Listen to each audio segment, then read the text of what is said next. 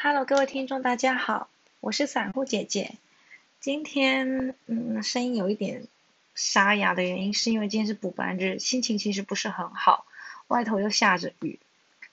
可是如果不上班就没有薪水，没有薪水就不能买股票，没有买股票我就不会被套牢，那我就不是一直被套牢的散户姐姐啦。那今天是2020年9月26日，星期六。大盘已经连跌4天，昨天稍微止跌了一点哦，那成交量也还不错。好，那为什么要看这个？其实我今天也没有准备要讲什么，但是为什么要看这个成交量呢？因为成交量就可以知道市场的这个活络的情形，它资金的流动情形。所以每一只股票，当你在查它资讯的时候，你就会看到它的成交量。我有一只股票，它每天成交量二三十张吧，它很稳定。然后上柜的，比如说昨天没有那么低了，昨天的成交量是65张，65张的概念就是这概念就是假设你今天想卖想要套现，你还得看有没有人买的意思。好，那因为这只股票我是没有要卖的，那我猜我设想它大概十几年应该可以回本啊，回本的意思就是我们台湾最独特的殖利率。好，那我们今天要介绍这只股票呢是6263的普莱德。好，它实在是没有什么名气。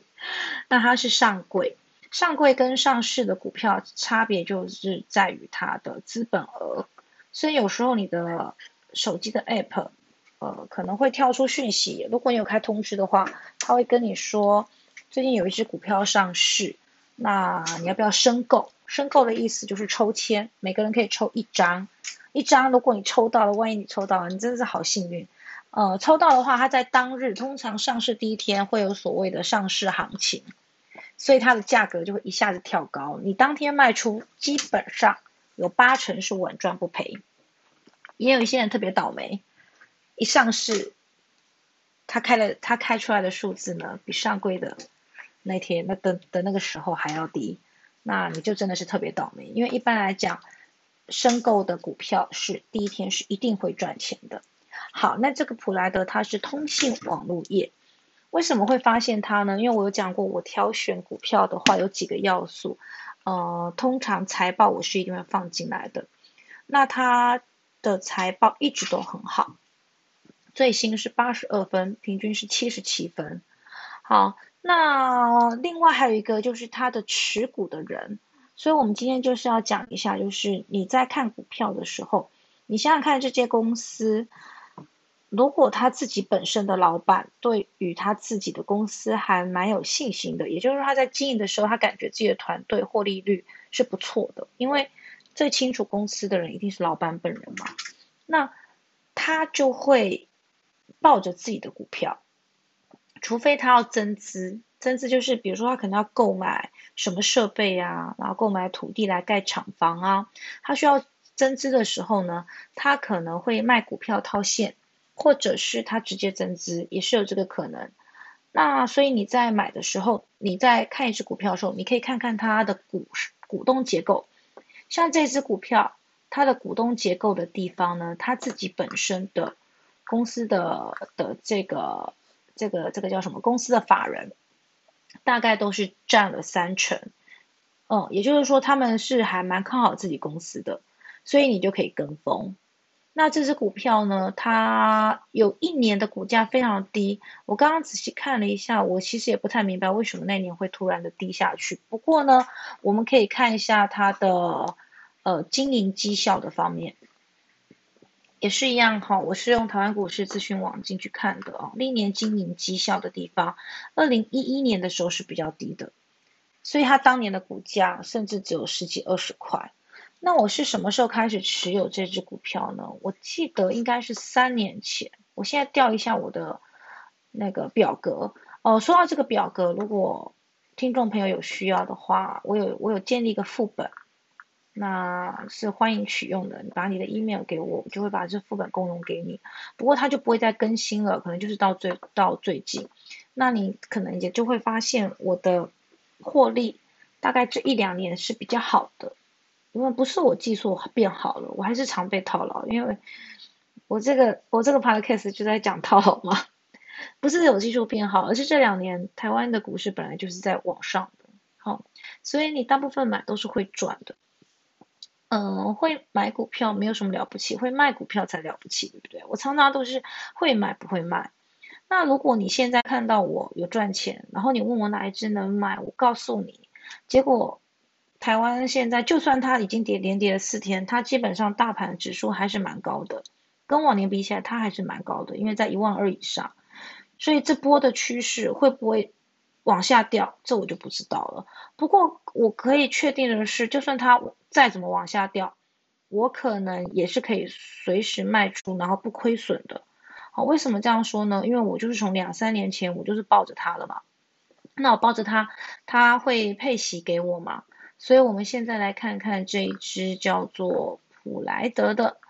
OK， 好，普莱德我很难找到它，因为我只买了它一次。在2018年的4月，62.3块买的。OK， 那我们搭配这个来看的话，62.3不算是它的低点哦。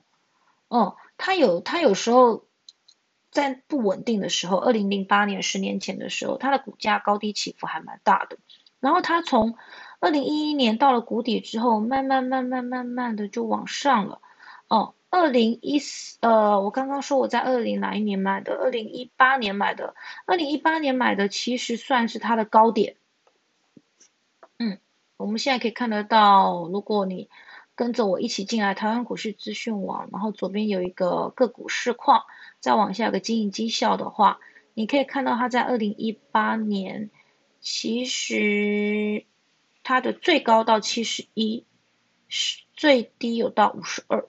好，那我是买在大概中间值 62.3， 连跌4天之后它现在是61，但现在距离我买已经过了2年多，配了3次股利了，它依然还是60几块，所以我个人认为它是适合长期的。那我觉得这个长期只要1年以上就算长期，所以你也可以明年配完股利或者是配股利之前它可能会拉一波行情，你就可以把它卖掉，也算是长期。只是说它适合的是你今天你有工作在上班的人，它不会震荡非常高。我几乎3年来没有看过它涨停，也没看过它跌停，所以它可以让你安心上班的意思。哦，你要是忘了看股票，我觉得它是一个就是很好的，真的是蛮安稳的投资标的。它不会像我前几天讲的利率，随时都要盯着它看，因为它可能随时都会跌停或者是涨停。好，利率有我有获利，我最近赚了1万多块，也是因为有点贪心吧。我在第3次涨停的时候就该卖掉，对不对？我是在第2根涨停的时候买进，第3根涨停就该卖了嘛。我没有卖，所以我的利率的在这4天大跌中就往下了。那往下过程中我就再加码，我真的就是最爱套牢，然后加码。好，那加码加到25，到第4天一开始涨停，我就有点想卖，好，但是我没有点下去啊，结果呢，慢慢又往下掉。好，它最后还是以涨停来结尾。我当天陆续在涨停的时候卖了5张，中间卖了10张，所以我还有10张。我打算留着它过中秋或者是国庆，然后等到10月底。也许 iPhone 上市了，那整个瓶盖股是有机会的哈。那网络上都说可能会上看15元至少，我觉得当每次说上看多少元的时候，你千万不要等到那个点，那都骗人。你大概14块你就要卖啊，然后卖了之后呢，它一定会跌，它绝对不会到15，应该是说它短期内一定不会到15，所以你不要傻真的听网友说会到15，你就等哦，那你就会被洗了好几次。OK， 可是长期也许是有机会的哈，因为我刚刚有稍微看一下利率的股价，事实上它大概有到个位数，它也曾经到过20，所以这个是很难讲的。好，那我们回到这个普莱德的地方哈，所以普莱德的这个历年经营绩效，我不是在很高的点，我不是在很低的点买的，对不对？我刚刚讲我在62.3块买的。好，然后再来，我2018年4月买，所以它通常都是8月配息，它不算是很早配息的， 8月配息大概9月才拿得到，算中间的。所以每次配息在7、8月的时候，我心情就是特别好。可是不知道为什么7、8月也会花得特别凶，就是会有一些很多人跟我要钱。我不是乱买东西哦，是就是有很多钱要花出去，必要的支出也在7、8月。所以我最近有在想，我应该买一些股票是在3、4月、5、6月配息的。可是台湾大部分都是在7、8月啦，尤其是电子股。好，那我们再回到刚刚，我真的很会岔开话题。2018年的时候呢，他配4.3块给我，4.3块的话，以当时的股价来讲是殖利率是 7.19， 7.19 的意思这个率嘛，就是意思就是7%多，意思就是你的银行定存是1%多，然后它是7%多，这样你知道这其中的差异了，对不对？好，所以我很喜欢投资稳定的股票，不过稳定的股票真的，我觉得要撑过数十年，我觉得有困难。你运气好，它一直往上，你当然开心。那万一它缓步的下跌呢？有时候也是会有一些事情是我们不知道的，所以我觉得我差不多也是可以售出的。千万不要惜售，惜售的话，我觉得有点傻。好，然后再来就是2019年。2019年好，殖利率是 6.76， 也是我是买10张4万多，他就给我4万多嘛。那今年的话 4.5块， 4.5 块的话殖利率也许又没那么高，因为它股价又往下跌。所谓殖利率就是它配了现金股利除以它除息的前一天，除息就是你在除息的前一天，如果你持有股票，你就可以参与。好，那你就会说，那我除息前一天买不就好了？可是除息前一天，它的股价都会很高。那你买下去，隔天你虽然赚到了股利，可是它股价会往下掉，而且它可能不会填息。好，这些什么除息、填息，这我们下一集讲好了。总之，我现在经过了2018年4月嘛，到现在2020年9月，1年半左右的话，我的持有成本从 62.3 降到了 49.48。 好，为什么会这么清楚？就是因为我有做表格。如果你只看你手机的 APP 的话，它只会算你的买入价，当然它会帮你算手续税跟证交税，然后买入卖出之后它会算你的获利率。可是如果你抱着它参与除息的话，这中间的获利它是不会算进去的。所以我有一些套牢的，我只好自己算啊，我才会知道说我大概多少块卖出去，其实我可能也不会赔太多，甚至也可以赚个几百。好，那我就要讲我OK， 我不要讲我另外一只了，我因为时间已经13分钟多了哈。那我们今天呢就先到这边，我介绍了一只我个人觉得还不错的股票，只是说它的成交量不高。